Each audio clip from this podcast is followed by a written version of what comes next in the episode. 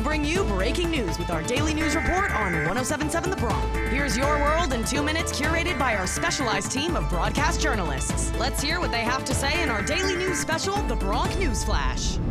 This is the Bronc News Flash, your world in two minutes on 1077 The Bronc. Just nominated for 10 2024 Intercollegiate Broadcasting Systems Media Awards, including Best Radio Station and Best Morning Show for Wake Up Rider, as well as Best On Air Personality, Social Media Campaign, Show Open, Promo Series, Production Director, and Faculty Advisor. I'm Evan Blackwell.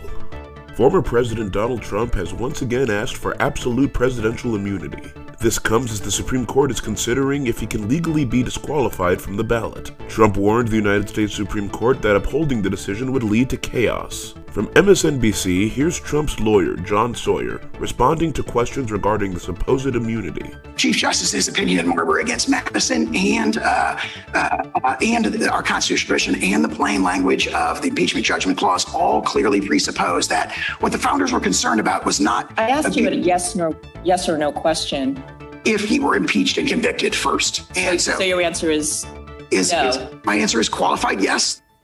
Despite Trump's legal troubles, he remains the leading candidate of the Republican primary.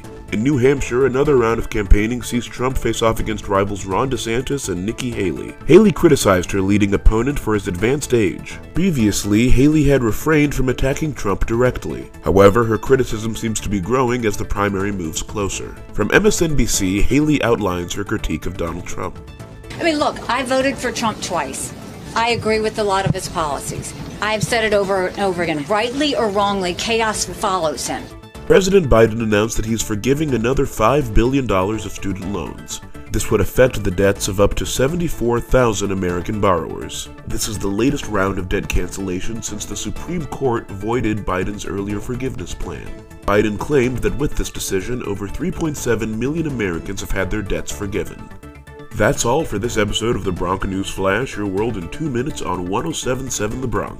2023 winner and 2024 nominee of an Intercollegiate Broadcasting Systems Media Award for Best Radio Station. This year's winner will be announced on Saturday, March 2nd in New York City. Live from Rider University, I'm Evan Blackwell.